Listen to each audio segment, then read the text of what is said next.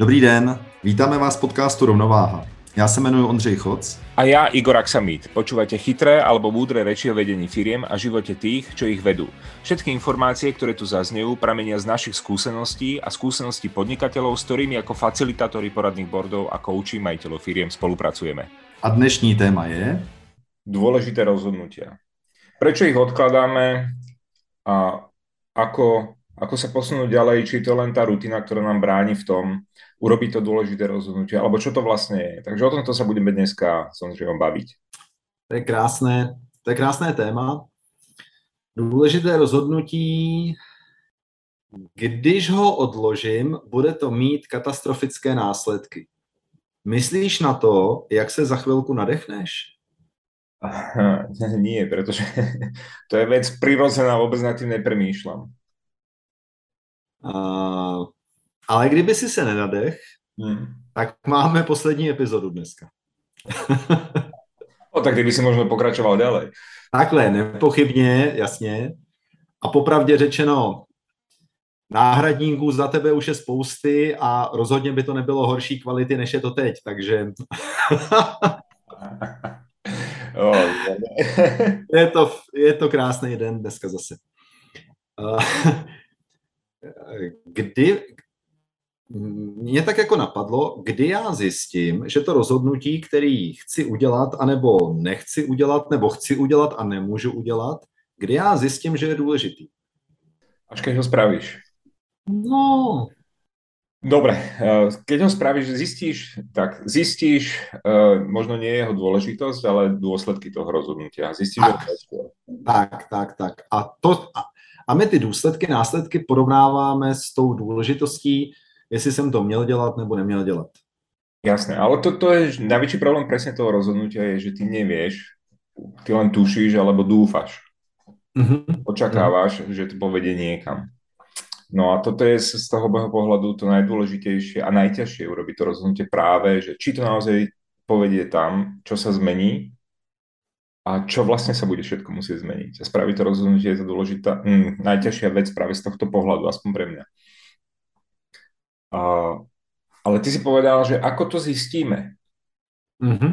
No, dôležitosť určuješ podľa možno nejaké priority a, a na také tej racionálnej úrovni. Mm, ale hovoril si o jednom príbehu, ktorý s tým podľa mňa veľmi súvisí. O tom dôležitom rozhodnutí a my hodne podceňujeme práve tú vec a to je to naše možno fyzické telo. Mm-hmm, jo. A na podvědomé úrovni my často to rozhodnutí jsme už udělali. Jakkoliv to teďka může znít nelogicky. Mm-hmm.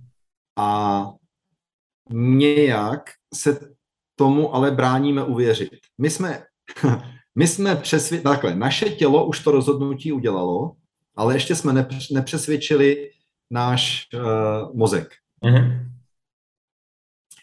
A Tady v tom případě naprosto, já teď ne, ne, nemám statistické čísla, ale troufám si říct, že, že ve 100% má to tělo pravdu. OK. Jestliže z nějakého důvodu se mi někam nechce, ale já tam jdu, protože co by o mě řekli sousedi, nebo co by o mě řekli v práci, nebo co, tak já tam sice půjdu, ale velmi často to bude Eh, na jakoby sebezapřenou, budu tam dělat jako, že mi je dobře. Já to dokonce v tu chvíli můžu vyhodnotit, ještě, že jsem šel, teď jsem se dozvěděl nějakou třeba důležitou věc. Mm-hmm. I takhle to můžu v tu chvíli vyhodnotit, ale potom přijdu domů a jsem úplně hotový. Špatně se mi spí, ráno nemůžu vstávat, další den je na nic a já si říkám, že to je asi blbej tlak, nebo asi jsem něco špatného snět, nebo ale to mi jenom tělo říká, ty si tam vůbec přece neměl chodit. Aha. My si, my si, myslím si, že, že se neumíme dost pozorovat mm-hmm. a že tyhle ty věci si neumíme spojovat. A na tý, mluví se o psychosomatických problémech a ta somatika je prostě, to je to tělo. Takže já jako mám nějaké potíže, třeba, že jsem hyperaktivní, nebo se nemůžu pro něco rozhodnout, nemůžu se, eh, ten, ten syndrom vyhoření vlastně, nemůžu se ani zvednout z postele, to je, to je prostě, že jo, to, nemůžu se zvednout z postele. A funguje to, já se můžu stokrát rozumově přemlouvat, že bych měl tu změnu udělat a ono mi to prostě nejde. Mm-hmm. Ještě mě napadá taky, že my, jak mluvíme často o těch diagnostikách, o, o, o různých typech, tak já bych tady uh, rozdělil nebo připomenul jako dva zásadní typy. A jeden je, který se velmi neochotně rozhoduje o změnách a změny realizuje. My víme, že to je ta naše oblíbená zelená barva. A potom je ten protiklad, ta červená, někdy červeno-žlutá, která jako nemá problém, tam, tam bychom vlastně řekli, že nemají žádnou vytrvalost. Oni něco zkusí a hned zkoušejí něco jiného a potom zase něco a potom zase něco, tak tenhle typ člověka nemá vůbec žádný problém se rozhodnout pro změnu. Mm-hmm. Ten spíš má problém u té změny vytrvat, dokud to nepřinese ten efekt, kvůli kterému on původně zamýšlel tu změnu vůbec zrealizovat. Igore, do jaké skupiny by si se řadil ty, když říkáš, že se ti něco nechce, nebo nemůžeš, nebo... No já jsem právě ten, ten zelený. Dobre, ale tu hovoríme o veľmi dôležitých zmenách, ktoré sú, nie, to či ráno stanem, alebo nestanem, či pôjdem do obchodu, alebo nepôjdem do obchodu. A keď hovoríme o tých naozaj dôležitých zmenách, ktoré ovplyvnia, zásadne ovplyvnia to smerovanie života, a tak tam ja si to potrebujem hodne často racionálne zdôvodňovať a hodne dlho mi to trvá. Veľmi mm-hmm. dlho mi to trvá, než proste pristúpim k tomu rozhodnutiu. Než ho spravím, nech je akékoľvek. Takže áno, ja sa radím nie k tým červeným, ktorí okamžite dobre, čo skúsime a ideme, ale práve, práve, práve na tú opačnú stranu pri tých zásadných rozhodnutiach.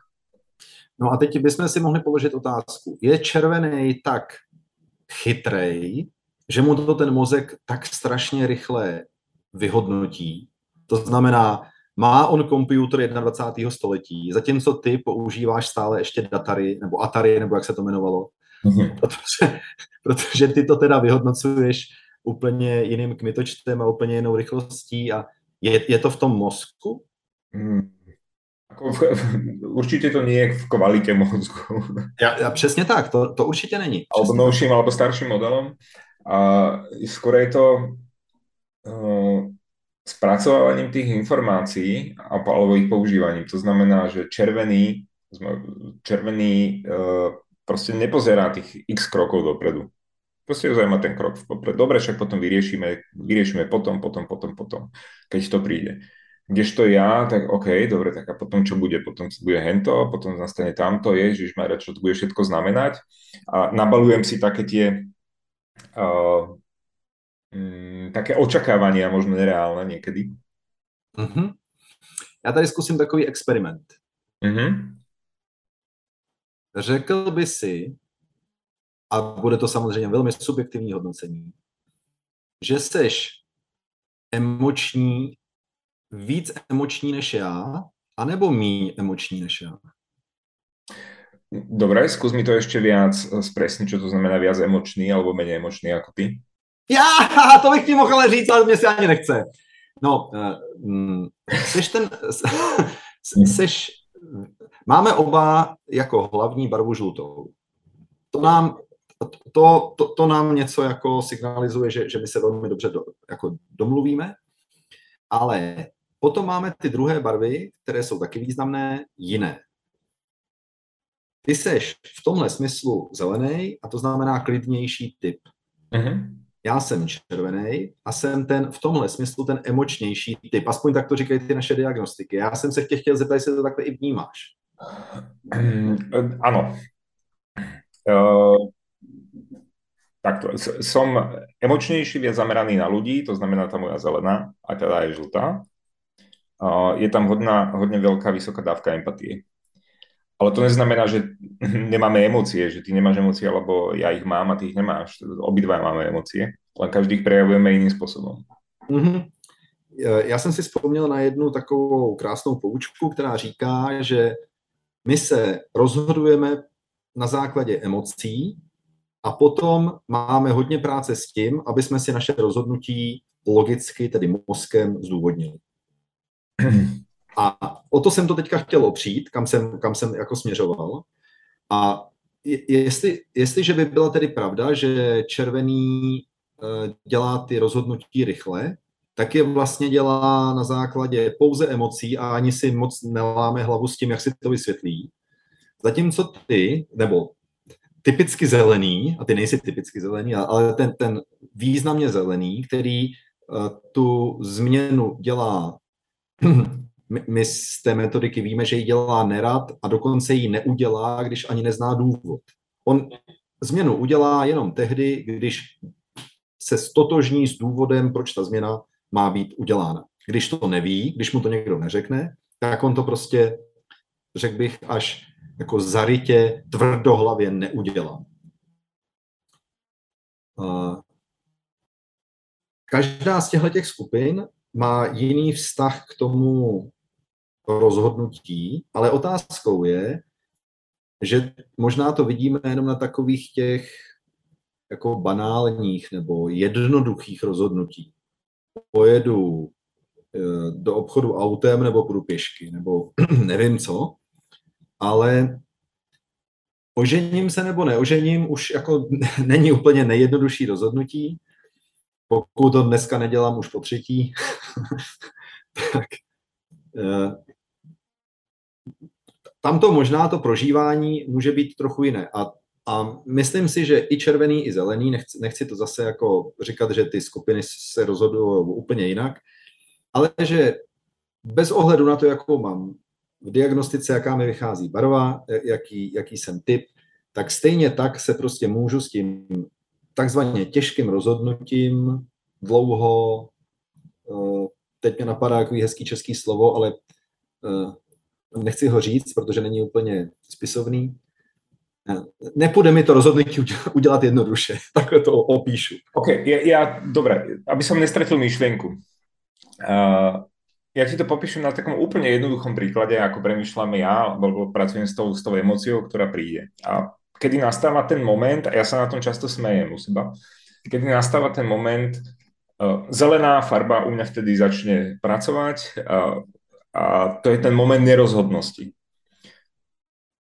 Emočný moment príde, ja neviem, idem si niečo kúpiť, lebo to potrebujem, alebo to chcem. OK, sadnem do auta, idem do toho obchodu, prídem do obchodu, presne vyhliadnúť tú vec, túto chcem. Postavím sa pred ňu a teraz začnem premýšľať. A teraz príde ten bod nerozhodnosti. Če, e, ja chytím, pozriem na to, že vlastne potrebujem to a keď si to nekúpim, čo to bude znamenať? A keď si to kúpim, zase miniem na to peniaze a teby som mohol minúť na niečo iné.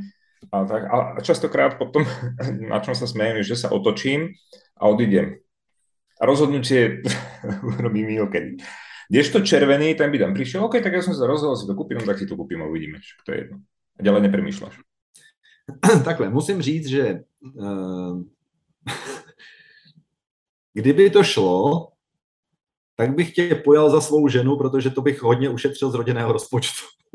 Ano, pozor, potom jsou zase rozhodnutia, které... Jo, jasně, jak, jakmile jde o Porsche, tak to víme, že to je problém. Ano, teda to není problém, takhle to chci říct. ale máš pravdu, že mně se to taky někdy stane, že, že uh, jsem přesvědčený, že něco jdu koupit, pak o tom přemýšlím, pak to stane se, že to nekoupím, ale většinou to je jenom odložení a za chvilku se, se přistihnu, že už proběhla ta zkušební lhůta, myšlenka vlastně uzrála a já to kupuju a pro jistotu dva, tři kusy, abych nemusel znova absolvovat tenhle ten rozhodovací proces. Hmm. A když bych se vrátil k tomu začátku, tak já jsem přesvědčený, že ty těžké rozhodnutí každý můžeme mít mm, jako jiné vnímání pro to, co, co je pro nás těžké. Kdyby jsme, kdyby jsme se pustili do nějaké meditace, nějakého sklidnění, ať nepoužívám třeba slovo, které někdo si ho ani nechce připustit, něco takového. A kdybychom se sklidnili, tak a to si ty teďka popsal, že se děje přesně před tím regálem, potřebuju to, k čemu mi to bude? No, nutně to potřebuju. Mhm. A utratím za to tyhle peníze. Můžu si to dovolit? To je jedna věc. Chci si to dovolit? Je druhá věc. Udělám to radostně? Je třetí věc. No a když mi na to vychází, že no ne, nevím, nejsem si jistý, no tak by možná to, eh, to ta odpověď měla být ne. Hmm. Ale ještě z jedné terapie je taková krásná otázka, kde to cítím v těle. Jo, někdy se nám stane, že, že mluvíme o tom, že stojíme tam jak zařezaný, nebo a jsou takový jiný jako úsloví, kterým někdy ani nevěnujeme pozornost, ale bylo by dobré, kdyby jsme věnovali pozornost tomu, co říkáme, protože to často vyjadřuje to, co se děje u nás vevnitř v těle. A, a tak použiju tohleto, představím si ten, ten regál, ve kterým je to zboží, který snad koupím, ale možná nekoupím, já vlastně nevím. No a teď mě napadne to, že tam stojím jak zařezaný. Mm-hmm. Potom je dobrá ta otázka, kdy jsem už tenhle pocit zažil. A mně se třeba vybaví, že jsem tenhle pocit zažil tehdy, když jsem rozbil sousedovi okno. Bylo to před 50 lety a prostě mám z toho takový divný pocit provinění. Uh-huh. Teď jsem si identifikoval, že jsem si vzpomněl na tu, na tu vinu, na to, že táta mi stokrát říkal, hele, tam si s tím míčem nehraj, ať nemáme se sousedem nějaké nepříjemnosti. Já jsem ho samozřejmě neposlech, šel jsem tam a rozbil jsem okno. A teď mám takový jako divný pocit, že jsem něco udělal špatně. Mm-hmm. Když stojím před tím regálem, stojím tam takzvaně, jak jsem říkal, jako zařezaný a vybaví se mi tenhle pocit, tak to tělo mi naprosto jasně říká, kup si to, klidně si to kup, ale budeš mít pocit provinění. Mm-hmm. A tohle, kdyby jsme uměli si, si vybavit a být sami se sebou ve spojení, což někdy jako zní divně sám se sebou ve spojení, ale myslím právě uh, naslouchat tomu, vnímat to, co se děje v mém těle, tak bychom měli to rozhodování významně snažší. Mm-hmm. Uh, my sme mali jednu epizódu o pozornosti, takže uh, neviem, či sme tam tieto veci preberali, tak ak, ak, ak by náhodou, tak kľudne si vypočujte túto epizódu a dajte nám vedieť.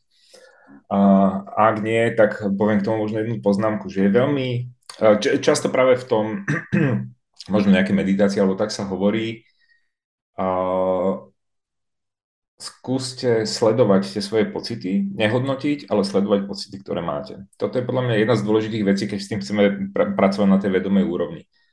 Uh, keď príde nejaká naštvanosť, uh, že ste proste nahnevaní, tak ako pozorovať ten pocit, čo to vlastne znamená, aby proste pozvolne nejakým spôsobom odišiel, ale toto je veľmi a veľmi užitočná technika na to práve venovanie sa pozornosti tým jednotlivým emóciám. Druhá vec, keď sme boli na výcviku koučov, tak sme tam robili jednu takú podpornú techniku pre nás samých, že sme chodili proste v kruhu a skúšali sme mm, rôzne typy emócií, ale na tej fyzickej úrovni. Teda, že ukáž, jak keď si, ja neviem, keď si nahnevaný, keď si sklamaný, keď si unavený, keď si onaký, keď si tam taký. A zaujímavé bolo, keď to už robíš nejakých 10-15 minút v kuse a meníš si rôzne tie, tie pozície tela, polohy tela, ako začne tá mysel sa zrazu cítiť, ako keď to prí, príjmeš za svoje. A ono to funguje teda presne aj opačne. Že podvedomie ti to dá fyzicky vedieť a takisto aj ty fyzicky, keď sa dáš do tej polohy, tak sa to zase premieta teda naspäť. Když si poslechneš rozhovor s nějakým hercem, tak on často řekne, že šel na Damu, Famu a všechny ty Amu, hmm. Eh, protože mu nešla nebo nechtěl se zabývat eh, matematikou, fyzikou, chemií a tím, tím. A tak šel na školu a tam byl překvapený, co tam po něm chtějí. Aby hodinu brečel, aby tohle, aby tamto. No a, a co je potom smyslem jejich práce? Smyslem jejich práce je být v roli, ani ani se mi nechce říkat hrát roli, ale skoro se mi chce říkat být v roli, být v té postavě, protože když je opravdu v ní, no tak je to, je to velmi autentické. Mm. A to je vlastně to, co, to, to, o čem mluvíme, že skrze emoce já s tím tělem potom něco dělám a ten mozek mám až úplně jako na konci. Mm. Já ho nepotřebuju, já nepotřebuju vymyslet, jak mám brečet. To moje tělo to ví. Já nepotřebuju vymyslet, jak mám být rozlovený. Tělo to, jak jsem řekl to slovo, hned, hned jsem měl jiný výraz toho, eh, když, když jsem to vyslovoval. A to nevymyslíte. To prostě, a když to vymýšlíte, tak vám někdo řekne, hele, co tady blbneš. Protože to je jako umělý. Hm, toto je skvelé. Ako my dokážeme prejavovať eh, fyzicky tie vlastne emócie už len výrazom tváre, polohou tela, však to sa často využíva práve v tej never- neverbálnej komunikácii a my ako kouči s tým dokážeme pracovať. Tú druhú stranu vieme mu dať tú spätnú väzbu, no, že teraz si to povedal, asi vyzerá ako plný energie. Teraz si povedal a, a bol si akože úplne skľúčený, bolo to absolútne teraz bez energie a tak ďalej. A toto sú práve tie momenty, ktoré my sami z tej strany toho rozprávajúceho nevnímame. Ale tá druhá strana to vníma veľmi dobre. A, keď sme pri tom herectve, ja som počul od kamaráta taký veľmi dobrý výraz, že herectvo je vlastne taká duševná prostitúcia. No svým spôsobom, áno. No dobre, tak OK, a ako pracovať s týmito, s týmito rozhodnutiami? Prečo, prečo sa vlastne nerozhodujeme okamžite, alebo nevieme spraviť tie dôležité rozhodnutia, tak to už sme si tak trošku popísali. My jsme o tom mluvili určitě už v předchozích epizodách, někdy nějak, možná jenom dílčím způsobem. A teďka informace pro náš mozek. Je naprosto jasná jistota, že svět je eh, pro svět je typická změna. Mm-hmm. My často eh, v nějakých našich třeba slabých chvilkách, nebo když si myslíme, že už bychom neunesli, kdyby se to měnilo dál, tak toužíme po té jistotě. A jistotou můžeme si myslet jistotu trvalého pracovního poměru nebo, nebo mm, dlouhodobé zakázky, jistotu příjmu, jistotu e, lásky ve vztahu, jistotu vděku našich dětí a já nevím, jaký jistoty všechny máme na mysli. Nebo když si pořídíme malý štěňátko, tak chceme jistotu, že takhle rostomilý bude furt a ono za týden už tam trhá ty bačkory.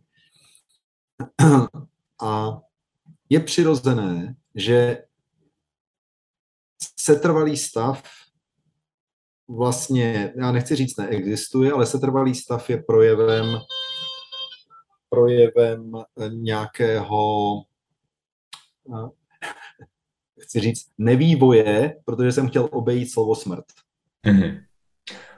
Takže v konečném důsledku je, je to vlastně strnulost, nevývoj je vlastně smrt. Ať si v přírodě to můžeme představit jakkoliv.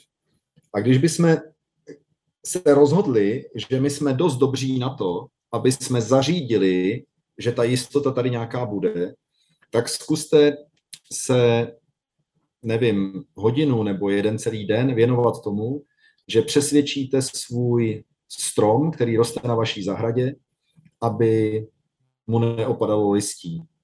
Dobře, budete-li mluvit k jehličnanu, tak tam je to trošku jiné, ale budete-li mluvit k listnatému stromu, zkuste ho přesvědčit, že by bylo dobré, aby listí neopadalo.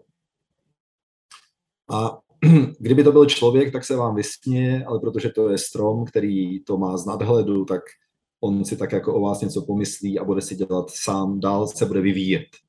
Takže někdy naše důležitá rozhodnutí zaměňujeme za jakousi naivitu, že bychom mohli něco uchovat. Děláme, děláme proto nějaké věci, které, teď mě nenapadá nějaký příklad, Dobře, děti, je jim pět let a milují mě a až jim bude 25 let, budou mě úplně stejně milovat a rozhodně, rozhodně opravdu s žádným jiným cizím člověkem se nebudou stěhovat do nějakého jiného bytu, že by tam chtěli žít. Ne, budou pořád se mnou a já to takhle zařídím. Uh-huh. No ale v některých rodinách to opravdu takhle je. Takže není to úplný nesmysl, co teďka říkám. Taková ta upičí láska a prostě dítě nepustím, To tam, to tam prostě je. A to těžké rozhodnutí, jako by mohla přijít klientka na coaching, že dítě je vlastně, není dostatečně eh, vděčné.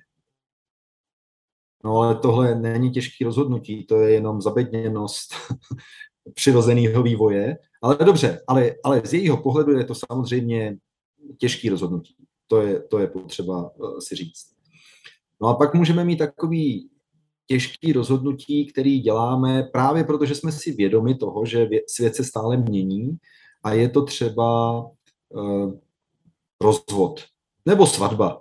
Ale svatba nám nepřipadá většinou tak tragická, s rozvodem uh, spojujeme nějaké ty obavy. Jak budeme teďka bydlet, když máme jenom jeden byt?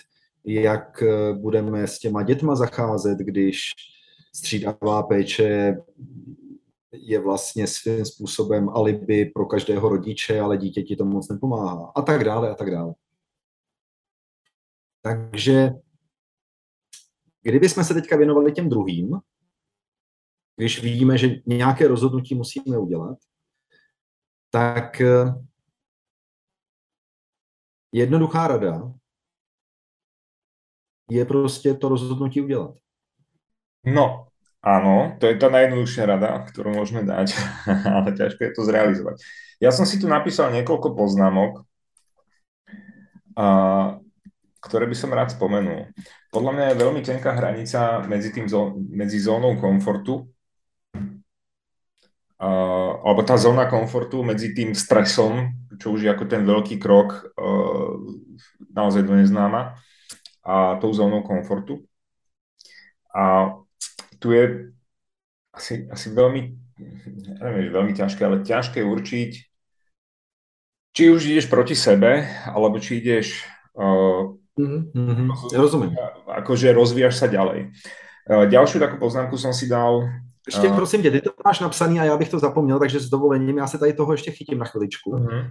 Když si představíme, že zóna komfortu na, na papíře nakreslený malý kruh. Uh-huh. Ano. A zóna stresu ale mezi tím je ještě jedno mezikruží a to je zóna učení. učení. A teď je důležitý. A myslím si, že v tom je, v tom je uh, jedna podstatná část odpovědi, nakolik my jsme vlastně ochotní se učit. Pokud připustíme, že to těžké rozhodnutí můžu udělat jako dobře, to znamená rozhod, rozhodnout se musím tak jako tak, ale my víme, že jako s dobrým výsledkem. Ono je taky otázka, pokud já dneska budu něco hodnotit jako dobrý výsledek, jestli si to budu myslet i za deset let, že to byl dobrý výsledek. Mm-hmm. Ale budíš.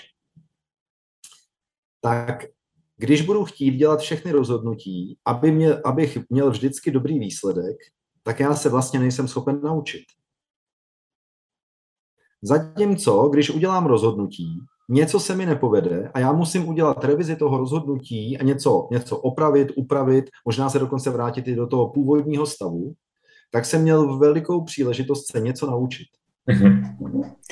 A tohle eh, v dnešní době, kdy můžu mít eh, jídlo z mikrovlnky za dvě minuty a možná mi to už nestačí, možná by jsem ho chtěl už za minutu, kdy můžu jezdit autem a lítat letadlem a, a na, na druhou stranu země koule a dovolená 100 eh, kilometrů od baráku mě připadá nudná, musím mít dovolenou 10 hodin letu od baráku a tak dále, kdy vlastně žijeme ve světě, kdy všechno je možné, tak se nám v naší, ale podle mě naprosto milné představě stává to, že my do zóny komfortu dostáváme vlastně všechno.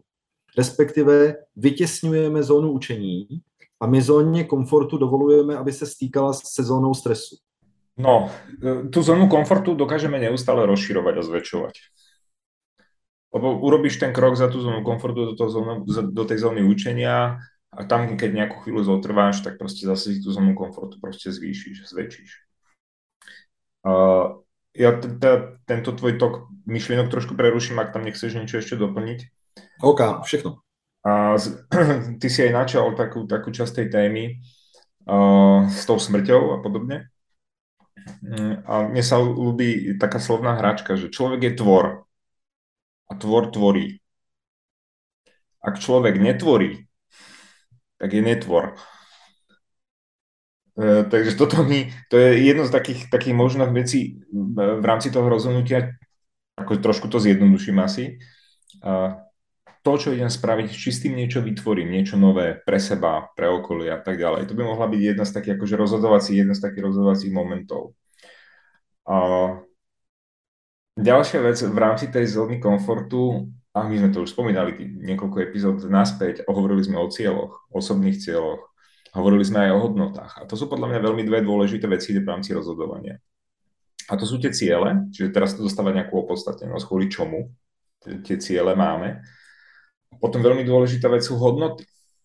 To rozhodovanie častokrát je práve to, že sa zle cítime, že je to niekde proti našim hodnotám. A ešte jednu vec som si tu napísal, možno prečo sa nevie... Počkej, zase než od toho utečeme. Okay. Když, to je, když to je proti našim hodnotám, tak je to ale v souladu s hodnotami někoho jiného. No, a tu ano. napísal ďalšiu vec. A uh, je to sebeckosť. Že my sme neu, neuveriteľní sebci, ale v tom zmysle, že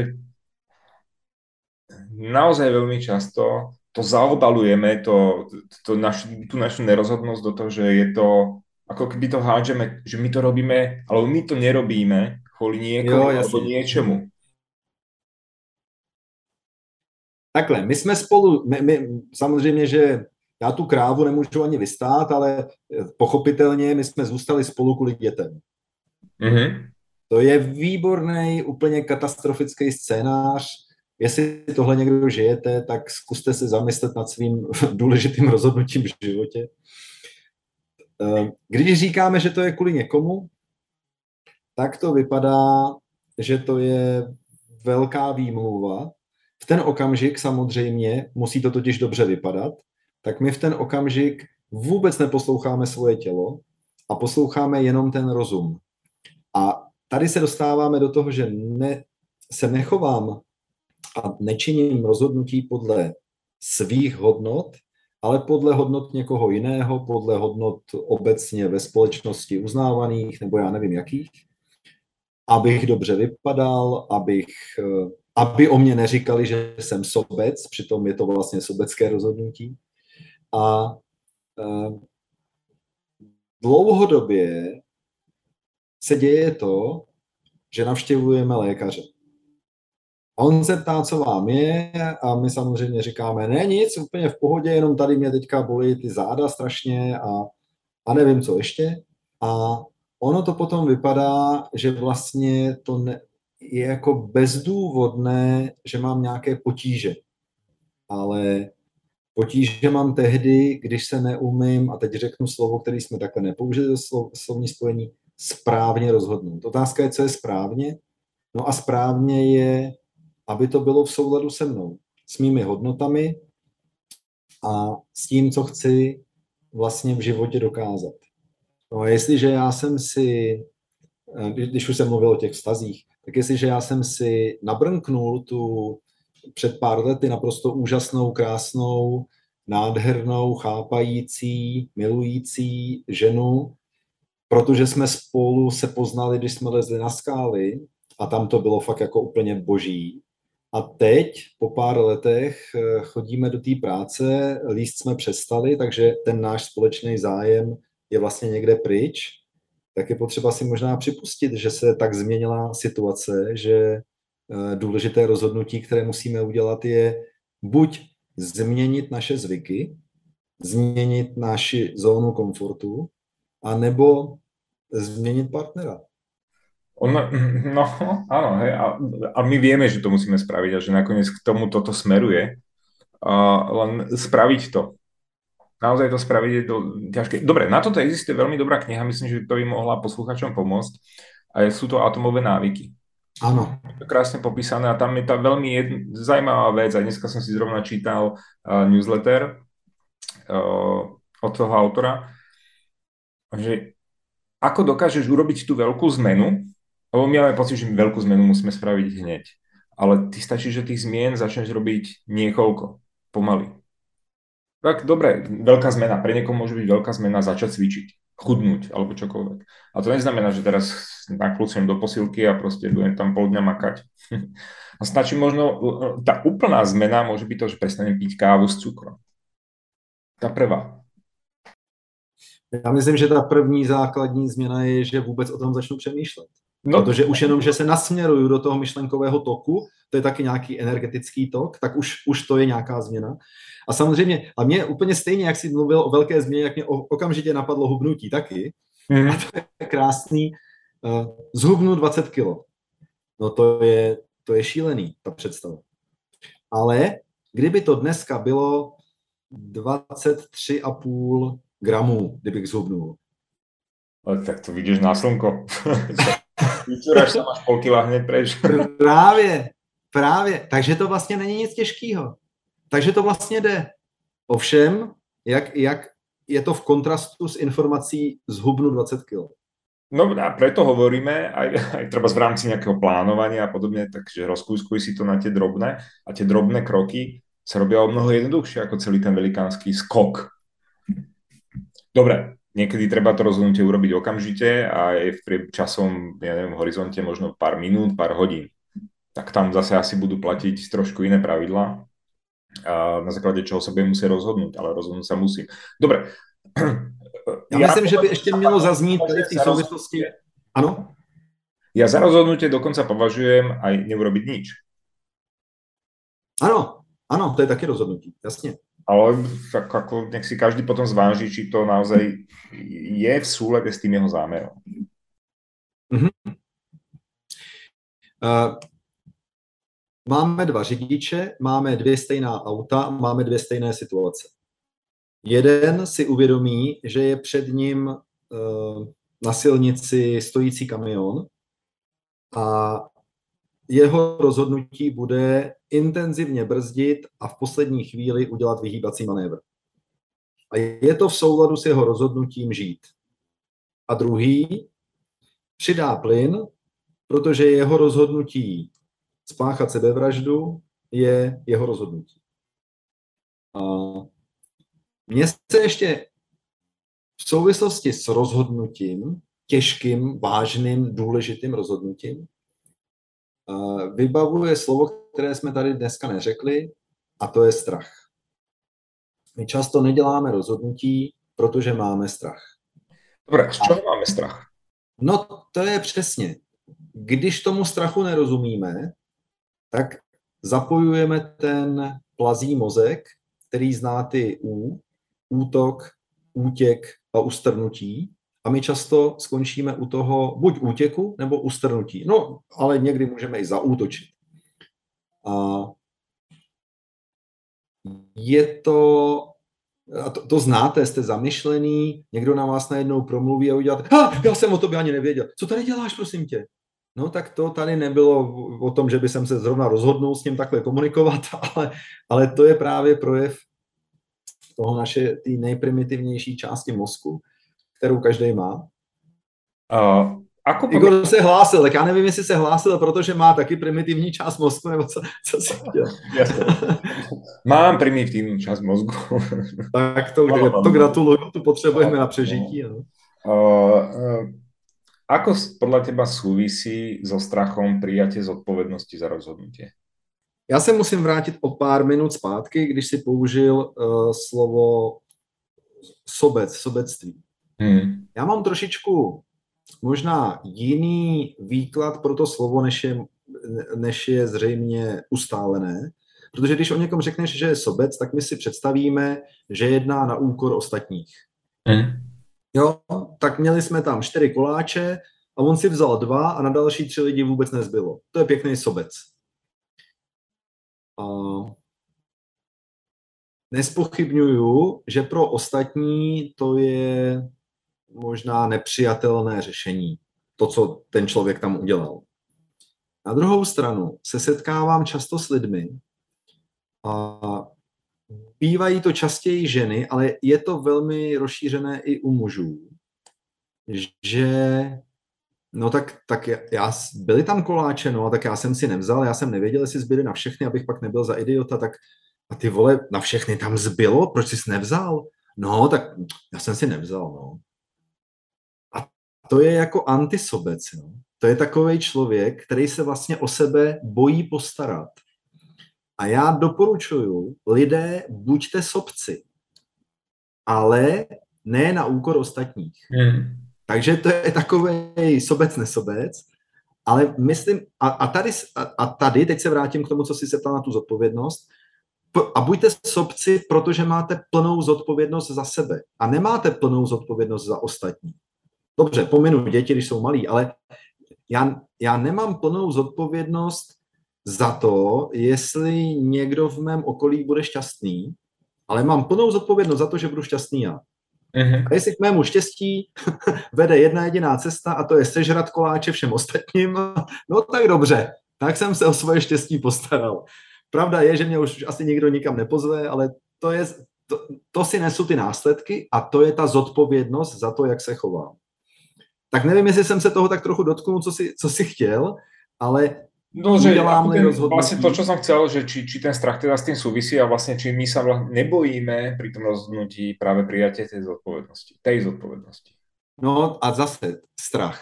Často máme strach, jak se na nás bude dívat okolí. Vážení přátelé a přítelkyně, na to se vyserme.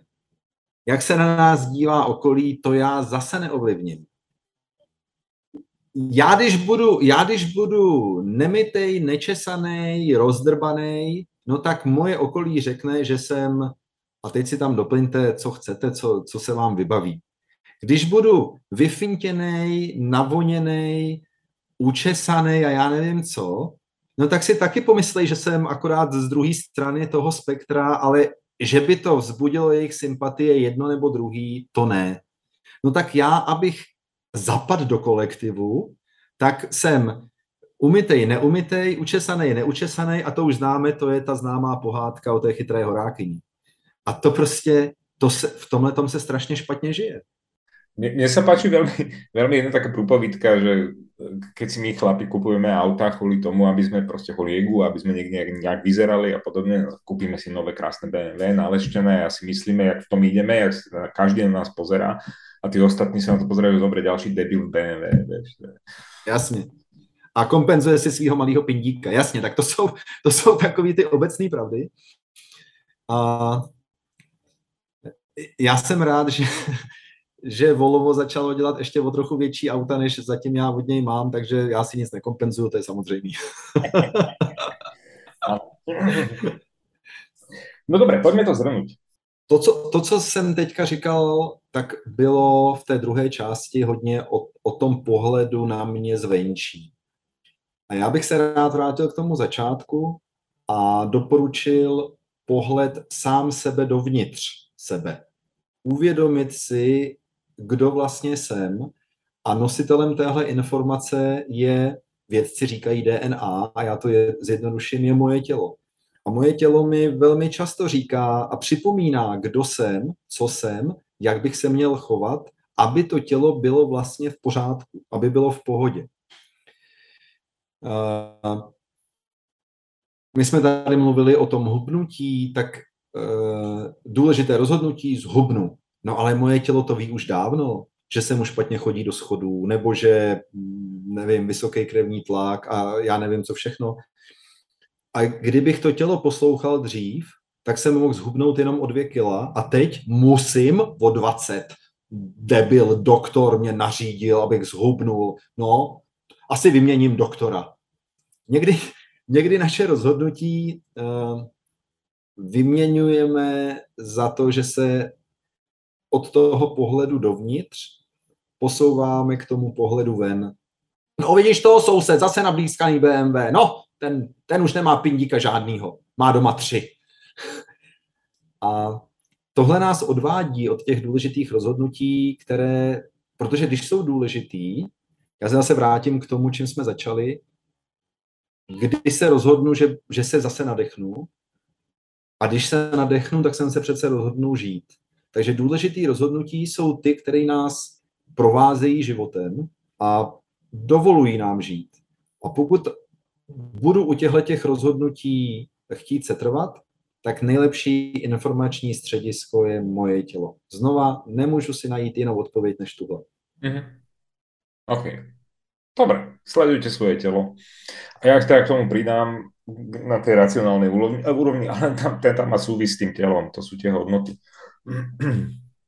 Jasně, a to, to už si ale zase musíte pustit náš, eh, nevím, kolikátej, třetí, čtvrtý, pátý díl, kde jsme uh, začínali, proč vlastně žijem, co žijem a v souladu s nějakými hodnotami, s nějakými, s mými životními, který, na který nenechám nikoho, aby na ně šáhnul, tak uh, když někdo ke mně přijde na coaching, tak se ptá, jak to bude probíhat. A já říkám, no, já bych vám moc rád řekl, že půjdeme z bodu A do bodu B, ale ono velmi často eh, z A do bodu B to vede přes eh, všechny písmena abecedy a často to vypadá jako, jako eh, klubíčko nebo jako mraveniště nebo jako něco. A bude se nám stávat, že se budeme vracet a budeme mít pocit, že tohle jsme přece už řešili. Akorát my jsme to řešili na jiný úrovni vědomí. Takže když se do toho tématu dostanu po druhý, po třetí, třeba jak, nevím, efektivnit svoji firmu, a to jsme měli před rokem, a to jsme měli před dvěma lety. No jo, ale mezi tím jsme rok pracovali a já už najednou vím spoustu věcí, které mě posouvají dál a já stejné téma budu řešit jinak. Takže můžeme se dívat na to, že pokud to takhle v životě funguje, a já jsem přesvědčený, že ano, a moje praxe to potvrzuje, tak já ta těžká rozhodnutí budu dělat stále. A možná prvních 20 let života je budu dělat hodně emotivně, nebudu vůbec přemýšlet o následcích. A možná dalších 20 let života je budu dělat velmi, velmi opatrně, protože já už jsem si nějaké následky zažil. A těch dalších 20 let života to možná budu umět teprve namixovat. Kdo ví?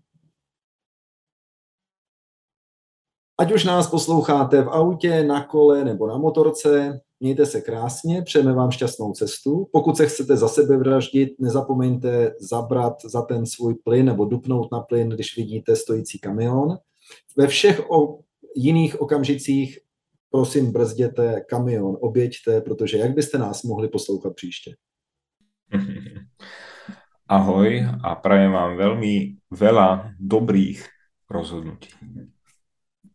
Uh, ahoj, já vám přeju spoustu špatných, abyste je museli revidovat a tím jste se hodně naučili. A tím se mi lišíme. Ondra a Igor. Ahoj.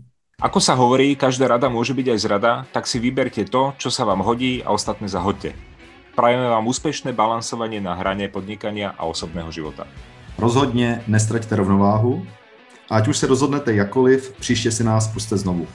A správný termín zjistíte v popisu podcastu. Mějte se.